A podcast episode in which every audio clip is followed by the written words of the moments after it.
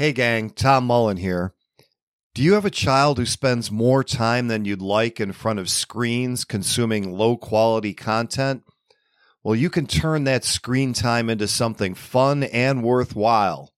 I'm talking about MiniCoders, an educational game-based platform including companion apps made for kids with video tutorials, virtual assistant, and games where kids learn coding skills while they play in the Roblox metaverse, all under the safety and guidance of a virtual assistant and in-game tutors. MiniCoders is perfect for homeschooled, unschooled, or traditionally schooled children alike and helps them build 21st century skills and have a ball doing so. Right now, you can try out MiniCoders with no obligation by registering for a free trial at tommullentalksfreedom.com/minicoders. That's MiniCoders. Again, just visit tommullentalksfreedom.com/minicoders and start your free trial today. Every revolution starts in the minds of the people. Arm yourself for the war of ideas. Take back your life. Take back your liberty. Tom Mullen Talks Freedom. Hello, everyone, and welcome back to Tom Mullen Talks Freedom. Today, I want to talk about something that's always a concern as far as freedom goes, and that's the right to keep and bear arms. President Biden recently used the unchecked power of the executive that pretty much has been granted to the president since the New Deal to unilaterally pass regulations about so-called ghost guns. These are guns that are assembled from components people buy separately and therefore don't have serial numbers. And of course, for the government, if they can't track everybody who's exercising what's supposed to be a right forbidden to the federal government to regulate, then they're up in arms, no pun intended. So I wanted to say a few things about the right to keep and bear arms, the right to life, which supposedly everybody believes in, and the Second Amendment. So let's take the Second Amendment first. A lot of people, especially who got degrees in history and law on Twitter, cite the clause in the First Amendment that says a well-regulated militia being necessary to the security of a free state, that clause somehow grants the federal government power to regulate the right to keep and bear arms, which it doesn't. So just read the words of that clause and read the whole one-sentence amendment, which, by the way, didn't have those very problematic commas in the original draft by James Madison. So you can go look at the National Archive website and look at the document itself and know it wasn't there. But in any case, that term about the well-regulated militia is simply a term that explains why the amendment is being written. The other way you could read it is, the right to keep and bear arms shall not be infringed because a well-regulated militia is necessary to the security of a free state. So the reason for doing something is not doing something itself. And in fact, nothing in the Second Amendment or in any of the first 10 amendments known as the Bill of Rights grants any power to the government. On the contrary, all of the amendments in the Bill of Rights were ratified to deny power to the federal government, to make sure that even though the Constitution was supposed to be limited to the enumerated powers, that just in case there was any confusion, here's 10 or 12 things that the government absolutely can't do if there's any confusion with what's enumerated and what isn't. So on top of the plain words of the Second Amendment, reading it as written, there's also the purpose of the Second Amendment, which was to keep the federal government completely out of regulating firearms or other kinds of weapons. And as originally ratified, this did leave the power to regulate weapons to the state governments. And you'll notice that most of the states, all but 6, have a version of the federal Second Amendment, a protection of the right to keep and bear arms. And they're all written somewhat differently. Many of them use the same words, but some of them qualify that right a little bit, some of them don't. So under the original understanding of the Constitution, the state governments could ban everybody from bearing arms. That's something I think that conservatives don't like to hear, and I know that because they yell at me on social media when I point this out. But unless you buy what's called the incorporation doctrine, meaning that the 14th Amendment somehow incorporated the Bill of Rights into the Constitution, and that those prohibitions now apply to all the state governments, like the prohibitions in Article 1, Section 10 of the U.S. Constitution, which lists certain things the states are not allowed to do. All other powers assumed by the 10th Amendment to be reserved to the states or to the people.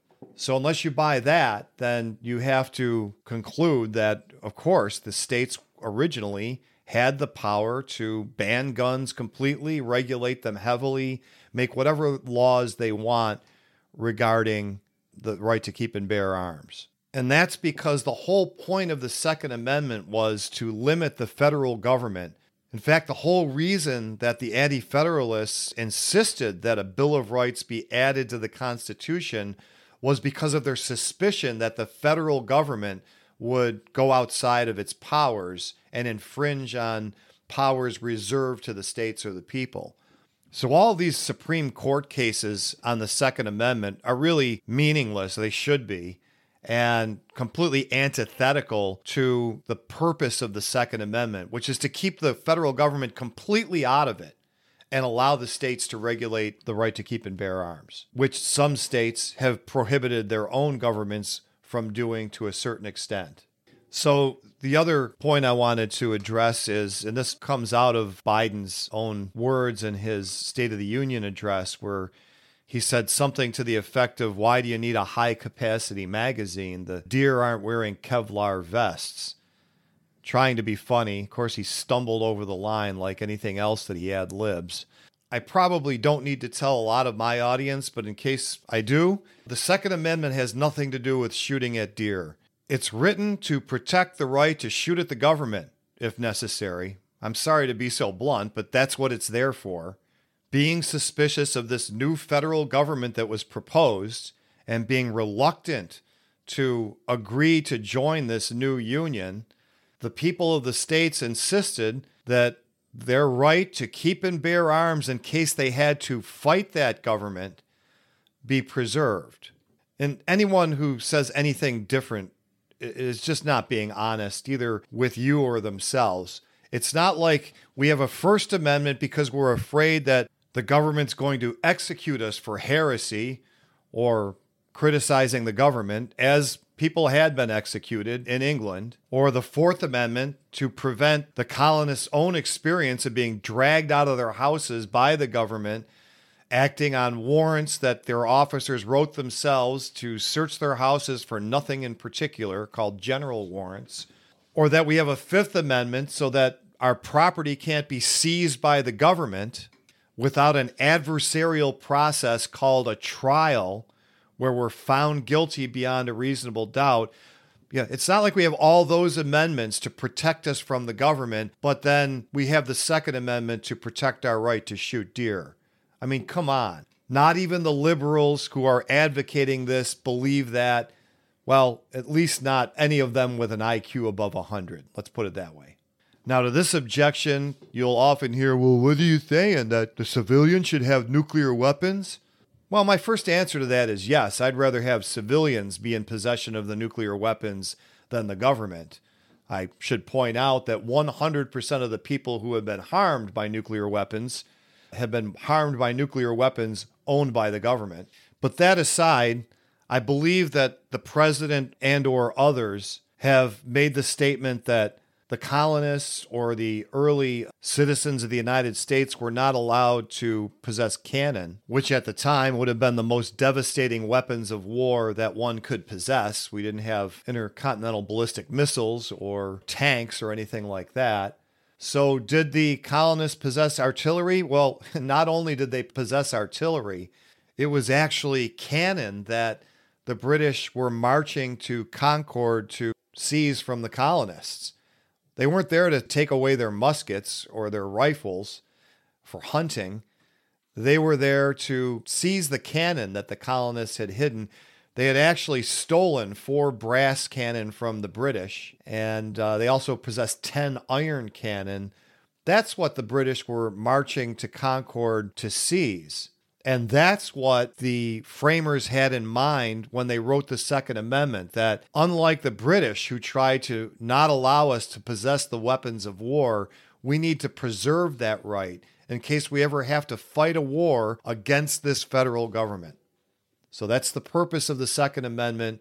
This is really not something that's in dispute.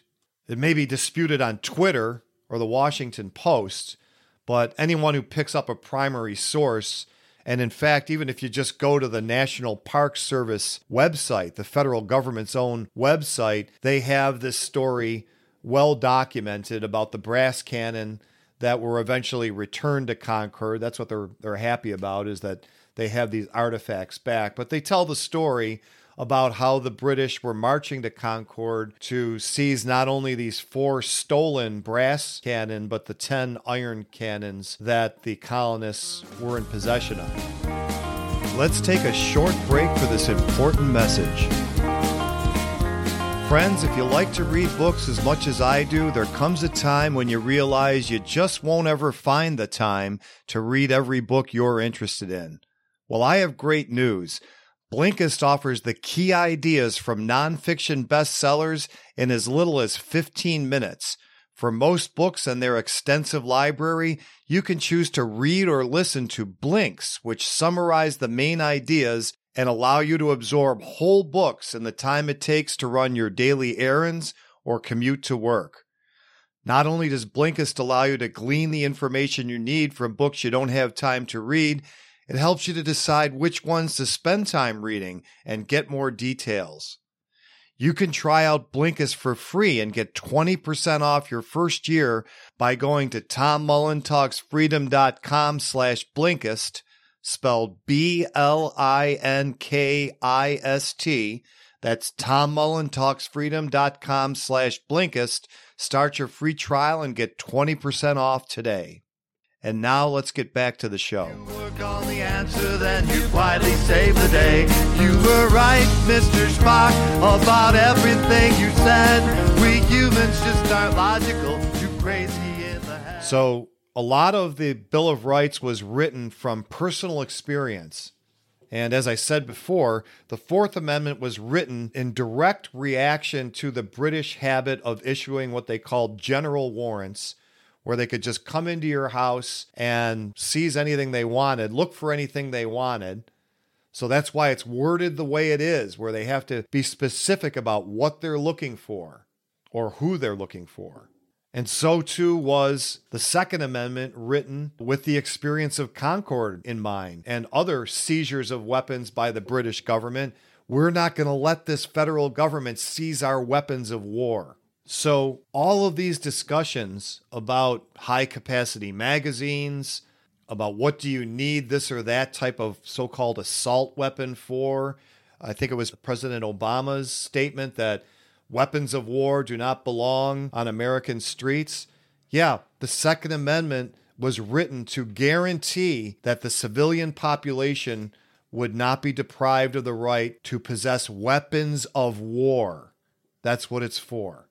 And I'd also point out, by the way, that if you're rich enough, you do have things like tanks. There are several private tank collections among wealthy people. They've got fighter jets. I think it was Larry Ellison, the Oracle CEO, who got in trouble for flying his MiG under the Golden Gate Bridge in San Francisco. I don't know if that's an urban legend or not, but he does have a MiG, that's for sure. So it's just not true that American civilians should not or don't have weapons of war. Having weapons of war necessary to resist tyranny by the federal government is the whole purpose of the amendment. It has nothing to do with hunting, and it really wasn't written with the idea of deterring criminals either. That's not what was in the framers' mind when they wrote the Second Amendment. And to the objection, well, you don't have an Air Force and missiles, etc., to that objection that it's pretty much obsolete to fight the American military, I suggest you talk to an Iraq or Afghanistan veteran and ask them what it takes to actually control a population. You can't do it by bombing them. You can't do it with missiles. You can cause a lot of death and destruction. But if you really want to control a population, you got to get in there and do it door to door. And simply automatic weapons makes that awfully hard for a population that doesn't want to be controlled. As I said, just ask any veteran. I've asked many myself. And really, when it comes right down to it, the ban on machine guns is unconstitutional. That goes against the purpose of the Second Amendment. That puts the civilians at a disadvantage against the infantry.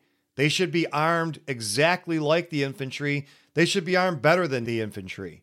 If you really believe in the Second Amendment, that's what you would believe. So I wanted to wrap up just with something that came up on Twitter with the former world's most annoying male teenager, David Hogg. He had to give that up in April of 2020 when he turned 20 years old and allowed Greta Thunberg to unify the title. How dare you? But he sent out a tweet, and boy, does this ever show the brainwashing that American students endure in the school system. If you are really pro-life, you are anti-gun. So it reminded me of an article that it turns out I wrote 10 years ago. I had remembered writing it. And the title of the article was, "The Rights to Life and to Keep and Bear Arms Are Inseparable." And the point I was making is, I don't think a lot of people understand what is meant by the right to life. And they probably don't give a lot of thought to it. But the right to life is just not the right to live. All of the rights that are described in the liberal tradition are negative rights. They're about what other people can't do to you. So the right to life is not violated when you're killed in an earthquake. I don't think anyone would say, oh my gosh, his right to life was violated. Or if you're eaten by a lion, as I said in the article. No, we say someone's right to life was violated when they're killed wrongly by another human being, not in self-defense. That's the narrow definition of the right to life. So really, how do you exercise the right to life? Besides just breathing in and out, really the way you exercise that right is by defending yourself against somebody who's trying to take your life away. And that's why I say the right to life and to keep and bear arms are inseparable, because denying the right to keep and bear arms takes away the great equalizer. I know most people in our culture live in fantasy land where 105-pound women who know a few karate kicks beat up 250-pound trained military men. But in real life, this doesn't usually happen. First of all, most people aren't trained to fight, and they shouldn't be required to be trained to fight. An armed person of any gender who's smaller or not as skilled at fighting has every bit of a right to life as somebody who's 220 pounds of solid muscle and a boxing champion or an MMA champion. The right to keep and bear arms is the way that that right to life is secured for both parties. It can allow a victim to defend himself or herself against multiple attackers. And contrary to the usual liberal reply to this, that you should just call the police, well, everybody knows that's not realistic. And writers like John Locke, who I refer to quite a bit because the whole American Republic thing was based on his philosophy, according to Thomas Jefferson and others, the government cannot help you at the time you are attacked. And really, it's not the government's job to be out there preventing crimes. The government's job is to prosecute crimes after the fact. We don't want a government out there trying to prevent crimes because, by definition, they're then using force against the innocent. They're using force against somebody who hasn't committed a crime. And although people like to believe that less policemen results in more crime, I really don't buy that. And I don't blame the policemen for this either. That's not their job. Their job is to go out and bring in the person who's suspected of committing a crime in the past. So I'll even link to the article that I wrote 10 years ago, and it's got all of the backup on this that Locke wrote about the fact that at the time where a thief might jump you, that you have every right to kill him if you feel the need to protect your life, and that you retain this right even after you've gone into society. And what you give up when you go into society, in the kind of free society he envisioned, were only two things: the right to be a judge in your own case and the right to prosecute crimes that occurred in the past. And everything else you're supposed to keep. Now, that might be startling to people with all the rules and regulations and looting of our wealth that the government does, that all they're really supposed to do is prosecute crimes. And to the extent that those crimes might be committed by foreign invaders, then defend us against that. That's what the classical liberal idea of a government was. So look how far we've come from that. But to wrap it up on this right to life thing, really, you can't exercise the right to life practically unless you have a right to keep and bear arms.